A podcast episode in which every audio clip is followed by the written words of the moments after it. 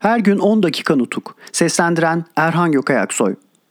Yunan saldırısı karşısında ulusal cephelerin bozulması üzerine mecliste sert sataşmalar ve eleştiriler.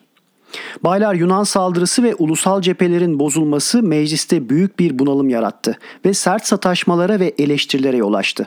Büyük Millet Meclisi'nin 13 Temmuz 1920 günü 41. toplantısında suçlarından ve yönetimindeki yetersizliklerinden dolayı Bursa Komutanı Bekir Sami ve Bursa Valisi Hacı Muhittin Beylerin ve Alaşehir Komutanı Aşir Bey'in niçin mahkemeye verilmediklerini Genelkurmay Başkanlığından ve İçişleri Bakanlığından soran gen soru önergesi okundu. Bu önergeyi veren Afyonkarahisar Milletvekili Mehmet Şükrü Bey'di. Sinop Milletvekili Hakkı Hami Bey'in de ivedilikle cezalandırılma konusundaki üstelemesi bravo sesleriyle karşılanıyordu. Önergeyi veren Mehmet Şükrü Bey'in biz sorumlu tutulduklarını görmek istiyoruz diye bağırması üzerine gen soru kabul ediliyor. Gen soru günü olarak saptanan 14 Ağustos 1920'de Genelkurmay Başkanı bu soruya karşılık verdi. Ama bir türlü inanılmıyor ve ortalık yatışmıyordu. Karahisar Milletvekili Şükrü Bey soruşturma istiyor. Başka bir milletvekili kimi subay ve komutanların cezalandırılmalarının doğal olduğundan söz ederek birçok örnekler sayıyor. Başka bir konuşmacı asker geri çekilirken bir komutanın 36 deve eşya götürmüş olduğunu söylüyor. Bir başka konuşmacı da Yunan ordusunun kısa bir süre içinde Akisar'dan Marmara kıyılarına varıncaya değin bütün kentleri ve köyleri yıldırım çabukluğuyla ele geçirdiğinden söz ederek Bursa bozgunu dolayısıyla uğramış olduğumuz yitiğin dünya uluslarında Anadolu'da savunma denilen şeyin bir göz korkuluğu olduğu yolunda genel bir kanı uyandırdığını belirtiyor ve büyük bozgunun sorumlu sorumlularının cezalandırılmasını istiyordu. Baylar uzun ve ateşli olarak sürüp giden tartışmalara benim de karışmam gerekti.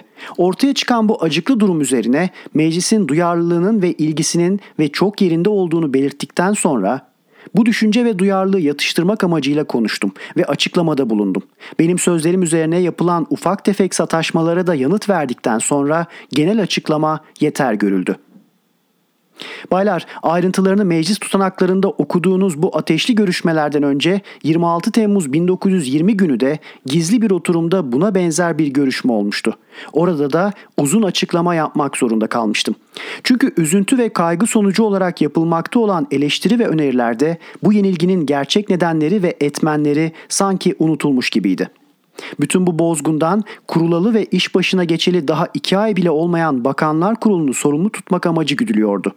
Bir yıldan daha çok bir süreden beri Yunan ordusunun İzmir bölgesinde yerleşmiş olduğu ve durmadan hazırlandığı, buna karşılık İstanbul hükümetlerinin ordumuzu boyuna kötürüm edecek nedenler yaratmakla uğraştığı ve ulusun kendiliğinden kurabildiği ulusal kuvvetleri dağıttırmaya ve yok ettirmeye çalışmaktan başka bir şey yapmadığı hiç düşünülmüyordu.''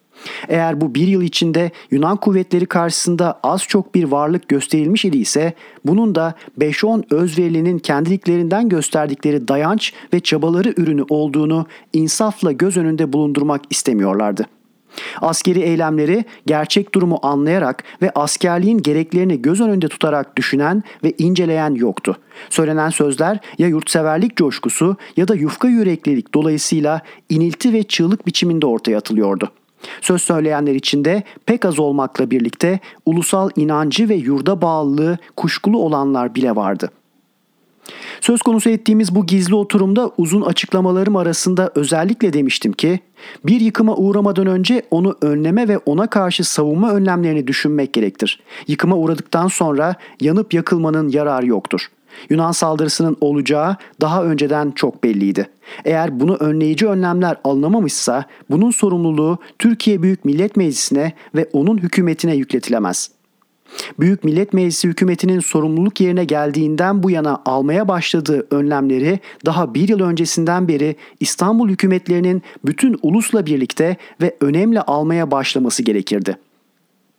Kimi kuvvetlerin cepheden alınıp iç ayaklanmaların bastırılmasında görevlendirilmesi Yunan kuvvetleri karşısında bulundurulmalarındaki yarardan daha önemli ve zorunluydu ve yine de öyledir. Gerçi Bursa'da bırakılması zorunlu olan bir tümen, Adapazarı ayaklanma bölgesine gönderilen iki tümen, Hendek'te dağılan bir tümen yani dört tümen, Zile Yenihan bölgesinde ayaklananlarla uğraşan bir tümen ve bütün bu ordu birliklerine yardım eden ulusal birlikler cephede bulundurulabilseydiler belki düşman saldırısı bu denli gelişemezdi. Ama ülkenin dirlik ve düzenliği ve ulusun kurtuluş amacında birleşip dayanışması sağlanmadıkça bir dış düşmanın ilerleyişi ne durdurulabilir ve ne de bundan köklü bir yarar ve sonuç beklenir. Ancak ülke ve ulus bu dediğim durumda bulunursa düşmanın herhangi bir zamandaki başarısı ve bunun sonucu olarak daha birçok yerlerin işgali geçici olmak niteliğinden kurtulamaz.'' Birlik ve amacında dayanç ve direnç gösteren ulus, kurumlu ve saldırgan her düşmanı önünde sonunda kurumundan ve saldırganlığından ötürü döndürebilir. Onun için iç ayaklanmaları bastırmak Yunan saldırısını durdurmaktan elbette daha önemlidir. Daha doğrusu cepheden iç ayaklanmalara karşı kuvvet ayrılmamış olsaydı bile sonucun başka türlü olabileceğini düşünmek güçtür.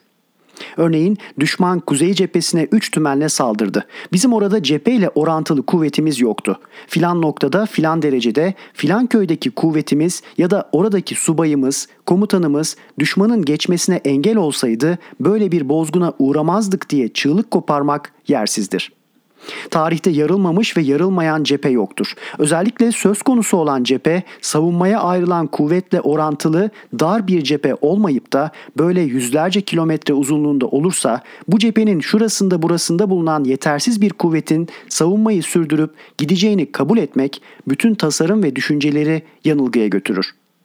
Cepheler delinebilir. Buna karşı önlem delinen kesimi hemen kapamaktır. Buysa cephe üzerindeki kuvvetlerden başka geride yedekte güçlü destekler bulundurmakla olabilir.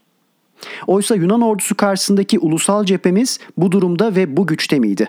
Bütün Batı Anadolu illerimizde, Ankara ve dolaylarında, daha doğrusu bütün yurtta kuvvet denilecek bir birlik bırakılmış mıydı? Sağlam bir askerlik örgütü kurabilmek ve bunda başarı sağlayabilmek için zaman ister.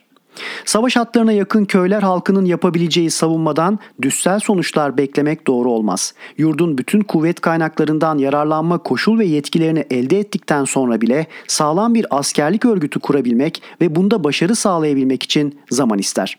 Bursa'da Bekir Sami Bey'in buyruğu altına verilen kuvvetin çekirdeği İzmir'de tüfek arttırılmaksızın Yunanlılara verilen ve Yunan gemileriyle Mudanya'ya çıkarılan iki alay kadrosu değil miydi? Bu kuvvetin iç gücünü düzeltmek için İstanbul hükümetleri herhangi bir önlem almışlar mıydı? İstanbul hükümetleri değil miydi ki Balıkesir'de savunmaya çalışan kuvvetlerimize daha Yunanlılar saldırmadan önce Anzavur'u arkadan saldırttı.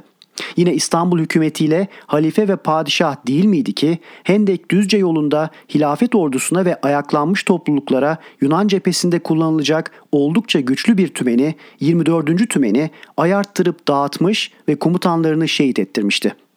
Ülkenin alın yazısı sorumluluğunu yeni üzerine almış olan Bakanlar Kurulu o günkü koşullara göre seferberlik yapmayı acaba düşünebilir miydi? Ülkenin hemen hemen baştan başa halifenin fetvası gereğini yerine getirmeye sürüklenip zorlandığı bir sırada ulusu askere çağırmak uygun görülebilir miydi ve olabilir miydi? Bundan başka bütün ulusu silah altına çağırmadan önce silah sayısı ve elde bulunan silahların iş görebilmesi için gerekli cephane ve para tutarlarıyla kaynakların düşünülmesi zorunlu değil miydi?'' Durumu incelerken ve önlem düşünürken acı olsa da gerçeği görmekten bir an vazgeçmemek gerekir. Kendimizi ve birbirimizi aldatmaya gereklik ve zorunluluk yoktur. Biz durumun ve cephelerin gereksinmelerini bilmez değiliz. Her yerden adıma sayısız tel yazıları gelmektedir. Çok büyük ve düzenli kuvvetler yollayınız. Şu kadar cephane gönderiniz. Bunlar gelmezse burada yeniliriz denilmekte, tehlike ve ateş içinde bulunmaktan doğan duyarlılık etkisi altında acı bir dille durum anlatılmaktadır. Bizim ödevimiz ve durumumuz onların üzüntü ve duyarlılıklarına katılarak kamunun iç gücünü kırmak değildir. Tersine onlara direnç, dayanç ve umut verecek yolda davranmaktır. Bundan sonra kuşkusuz durumlar değişecek, bütün ülkeye ve ulusa gerçekten umut ve güven verecek önlemler uygulanacaktır. Artık buna engel kalmamıştır. Bakanlar Kurulu kimi doğumluları silah altına da alabilecektir. Her gün 10 dakika nutuk. Seslendiren Erhan Gökayaksoy